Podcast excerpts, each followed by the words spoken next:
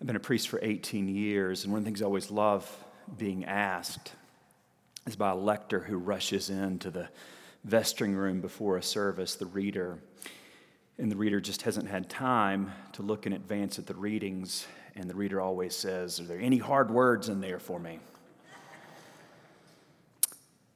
The answer today would be yes. Colin did a great job with the hard words, and he didn't rush into the sacristy. The words underscore the drama of the entire reading and the particular places um, that we have to imagine because we've probably not been there add to the drama Phrygia and Pamphylia, Mesopotamia and Cappadocia, all the drama underscores difference in these strange lands and the people who come from them. And it sets the stage for the drama of this entire reading, which is about the vision and the coming of this strange, bright Holy Spirit that descends upon us like flames of tongue. It's truly one of the, the funniest readings ever because we hear it bright and early, in this case at 8 a.m.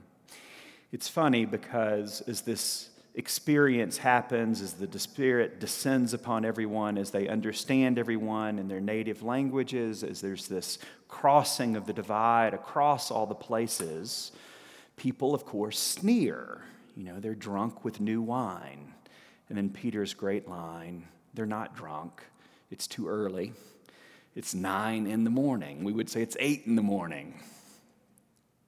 Instead, Peter says, it's exactly as the prophet Joel promised. It's what Joel told us all along would happen. This is what it would be like. The Spirit would descend upon all flesh. Your children will have visions. Your old men will dream dreams. Are any old men here who want to dream some more dreams? Reich just raised his hand.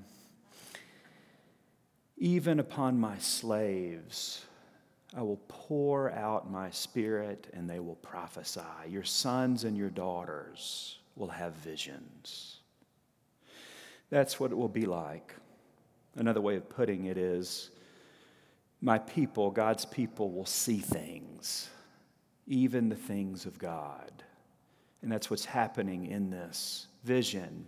And the remarkable thing is, wherever you're from, Mesopotamia, Cappadocia, Phrygia, Pamphylia, wherever you're from, you're able to recognize each other. You're able to receive the dream of the other. You're able to hear the prophecy or vision of the slaves, and vice versa. There's this incredible translation that's occurring because of the Spirit. And if I had to pick one word for what the Spirit is like in this reading, it would be a translator.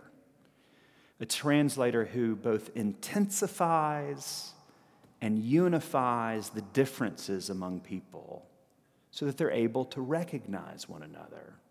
A translator who's able to get to the deeper source of meaning and, above all, of truth that people are speaking, a translator who helps all of us to listen and share our dreams and our visions.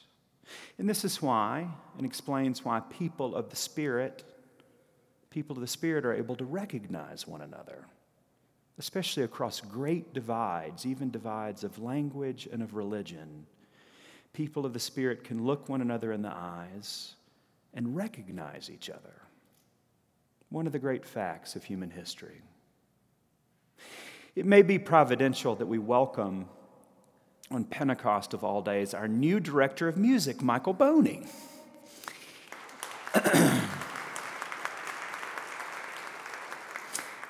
And it may be providential because the, the Spirit is the music maker. The Spirit is the breath within each of us. Without the Spirit, there's no music.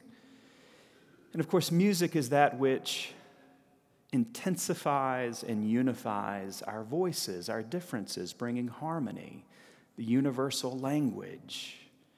The Spirit is also that which helps us to improvise.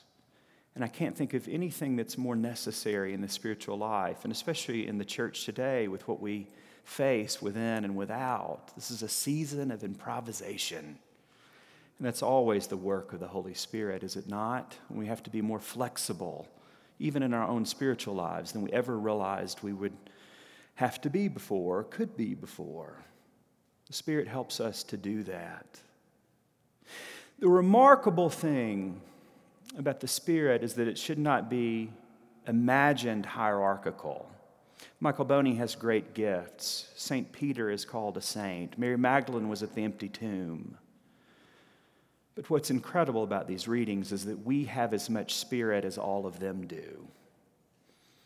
It's not a zero sum game to see who has more of the spirit than someone else.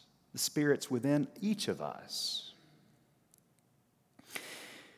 20 years ago, I was at the wedding of my best friend from seminary who's named Jonah.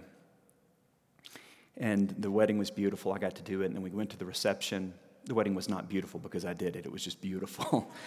um, went to the reception afterward, and the band was playing all of that. And there was some toast, and, and the father of Jonah gave a toast to the couple. And he, he, he toasted Jonah's wife, and then he said to Jonah, he said, I want to say something about you, speaking to his son. He said, I've always known you were remarkable, but I've never quite known what it was. And I now know what it is as I see you on this occasion. You have soul. You have soul. It was the sweetest thing I think I've ever heard a dad say or a parent say. I haven't forgotten it in 20 years. It's the kind of thing parents should say. It's also, parents can be a little bit um, dramatic about it because if Jonah has soul, the point of all these readings is you do too. And I do as well. It's not a competition, and the soul that is the Spirit of God in our very depths is, is within each and every one of us. There's a, a, philosopher from the fifth or the sixth century that's always fascinated me. His name is uh, Pseudo Dionysius. Uh, don't worry why. But he has this incredible book about the divine names, about why God is called what God is called. And in this riff on the Holy Spirit, Pseudo Dionysius says this The soul has movement too, and the soul moves in a circle. And then he goes on to explain the soul moves into a circle because it's always incorporating what it experiences or sees out there into itself. And this is the glory of what it means to be a human being and a spiritual person. Experience is not just out there. For experience really to take root within us, whether it's the mystery of the cosmos, the mystery of love, the tragedies of human existence, or God, God's very self, for us finally to get it, it has to become internal, thought about, internalized, reflected upon, soaked in, in our very being, in our very depths. That's what it means, in part, to be a spiritual person. For our souls constantly to move in circles it's a part of our glory. And it's a glory, though, that we can only experience if we take the time to say these prayers and find spaces really to contemplate what it is we've seen and felt, especially the mystery of God. Let me say it in a less abstract way.